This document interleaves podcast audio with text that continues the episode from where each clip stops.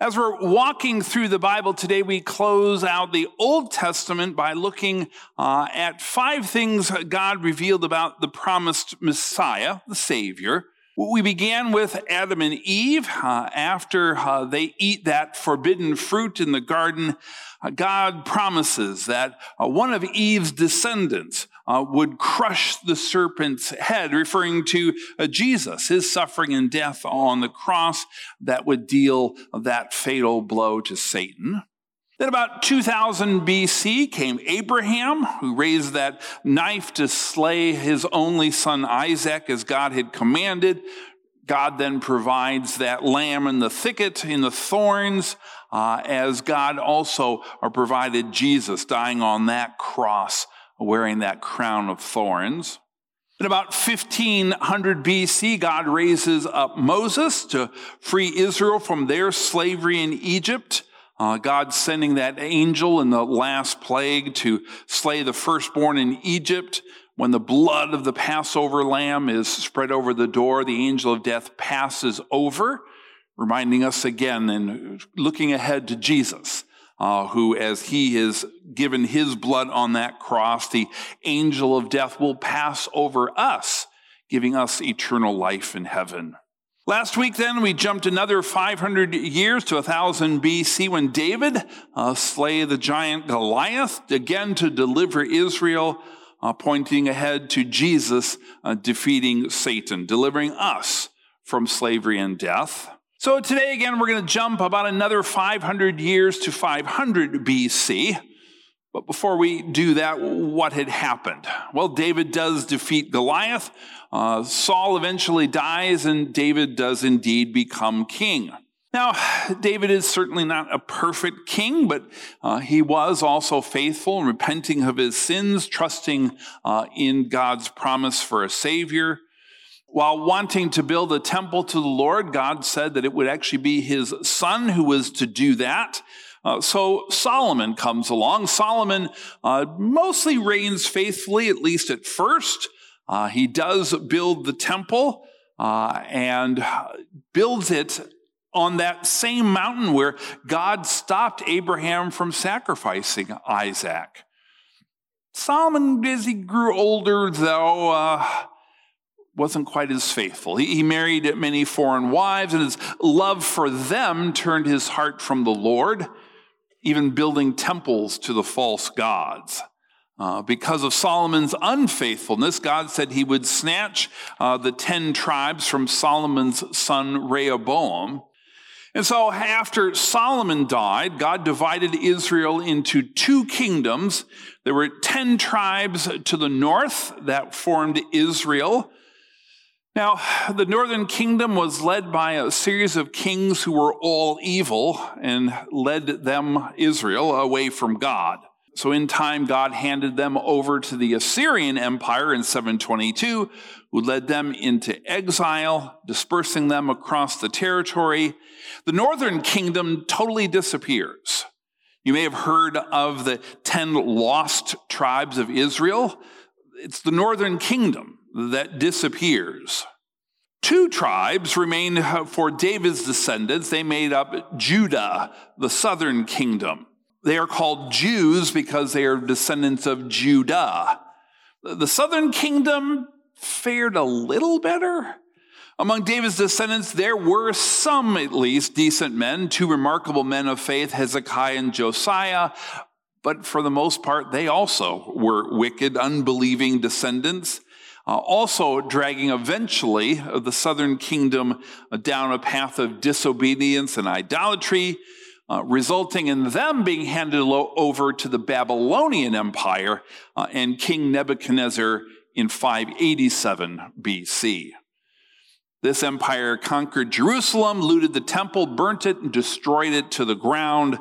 Uh, they tore down the walls. Most of the survivors uh, were actually led into exile for roughly 70 years. As we look at the challenges of both the northern and the southern kingdom being faithful to God, we know that challenge. You and I, in many ways, are no different. Daily, we struggle with rejecting God, His rules, His way, We want to do those things that we think make our lives thrilling, fulfilling. And yet, like Judah, we deserve to be thrown from God's presence, exiles, suffering uh, in chains of hell forever. But God loves his children, even when we disobey. He remembered the promise that he made to raise up one of David's son, the promised Messiah. So even in exile, he watched over those people of Judah, seeing and sending them great prophets like Jeremiah and Ezekiel, and a remarkable leader, the prophet named Daniel. Now, the Babylonians took a lot of their promising young exiles and trained them to be political leaders uh, who would represent the conquered people and keep them in line. So we read in Daniel chapter 3, uh, where Daniel and his three friends, Shadrach, Meshach, and Abednego, uh, were uh, into strict training to become wise men, scholars uh, who would be magistrates, advisors to the king. Another name for these people are magi. They are wise men. Sound familiar? Five centuries later, these wise men would travel to Bethlehem, bringing their gifts of gold, frankincense, and myrrh to worship the young child Jesus. Well, in many ways, the course of Daniel's life is similar to uh, Jacob's son Joseph, who we talked about earlier in the series. Uh, both Daniel and Joseph were dragged in chains to a foreign world power. Both went through trials and difficulties, rose to high positions. Both were leaders who conducted themselves with integrity and honesty, and their emperors appreciated that. Now, Daniel was able to use his position with the Babylonian government to watch out for the Israelites and bring God glory in various situations. Now, about 70 years uh, into after the destruction of Jerusalem, the unthinkable happened in some ways. Babylon, the great world power, is actually conquered by the Persian Empire. Now ruled by uh, kings Cyrus and Darius, suddenly Daniel and his government are now on the wrong side. Now, he could have been executed, but God was with him, and the Persian emperor embraced him and gave him a very high position within the Persian government, one of three presidents. And, Daniel proved himself so efficient and skilled and honest, uh, the emperor was prepared to raise him to the highest position under him, administering the whole empire on his behalf. Well, back to the story. Would you be surprised if I told you that Daniel's other rivals were not so happy with playing second fiddle to him? Well, of course they aren't. So they look for a way to discredit uh, him, change the emperor's mind about Daniel.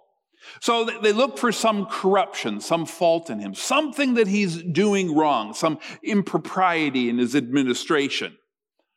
But we said Daniel governed with honesty and integrity. They couldn't find a thing wrong with him or what he was doing. They came to realize that the only way that they were going to trip him up would be to find some way to trap him in regards to his faith to God. So they butter up uh, Emperor Darius and cunningly convince him to make a law forbidding any subject to pray to any god except him. They say you have to pray to King Darius 30 days. Now, Darius's pride, I guess, got the better of him. He goes ahead and signs that into law. And just as they suspected, Daniel refuses to obey. He refuses to stop his lifelong habit of praying to God. So they catch him in the act, they drag him before King Darius. Now, Darius is actually grieved, we read. He's troubled that this hand picked administrator of his was on the wrong side of the law that all of a sudden he realized was very foolish. So he, he spends the rest of the day trying to figure out a, a loophole in, in his law, and he couldn't find one. So finally, what does he do? Daniel's enemies have been too clever. Uh, unable to change the law or stop the punishment, he is forced to order Daniel to be put into the den of lions. His fate was sealed, but did you hear him also tell Daniel, May your God, whom you serve continually, deliver you. So Darius returns to the palace. He ate nothing, allowing no entertaining diversions to be brought to him. He doesn't sleep that night. And so the next morning, he rushes over to the lion's den and in an agonizing tone, he asks this interesting question. He shouts into the lion's den, O Daniel, servant of the living God, has your God, whom you serve continually, been able to deliver you from the lions? Has your God been able? I, I want that, and I imagine this sort of dramatic pause. And then Daniel replies, O king, live forever. My God sent his angel and shut the lions' mouths. And they have not harmed me because I was found blameless before him. And also before you, O king, I have done no harm. Darius is thrilled. He orders the stone to be removed from the entrance to the den. Daniel lifted out with no injury whatsoever. When the king receives him back safe and sound, his wrath turned on those who had accused Daniel. He orders them to be cast into the lion's den, and the lions killed them all before they had even hit the ground. Daniel takes his place at the emperor's right hand, administering the Persian Empire for the benefit of the people Israel. Now, obviously, this was vitally important for the children of Israel. Daniel remains in a position of influence. Not long after, a royal edict was announced permitting the Jews to return to Jerusalem to reestablish and build the temple. This is huge. But Daniel also chooses to stay in Babylon, even though he could have returned to help rebuild the temple. He's the beginning of what is known as the diaspora, the group of displaced Jews who are living outside of the promised land. Okay. So, again, what does this all mean for us? Great Sunday school story, great story about the lion's den and all of that. So what? Well, there's a lot of politics uh, in Daniel. And one of the driving questions throughout this story is how do you live in a place where your nation doesn't fear God and worship Him? If you think about it, we are actually an anomaly in world history in the United States. For the most of the world, for most of world history, this has been a real dilemma. The nation that people have lived in does not worship the true God. What happens when the values of the people around you aren't God's values? What do you do? Well, revolt is not actually an option. The Bible calls us to obey those in authority and pray for them. Fighting is not an option. We're called to live at peace with everyone. What do you do when your government doesn't support and encourage your God and what God values? Even though there were genuine threats to Daniel living out his faith, Daniel chooses to remain faithful to God. To borrow the words of Peter when he was placed on trial before the high priest, we must obey God rather than man. Now, when we do so, we entrust ourselves to the God who loves us and cares for us.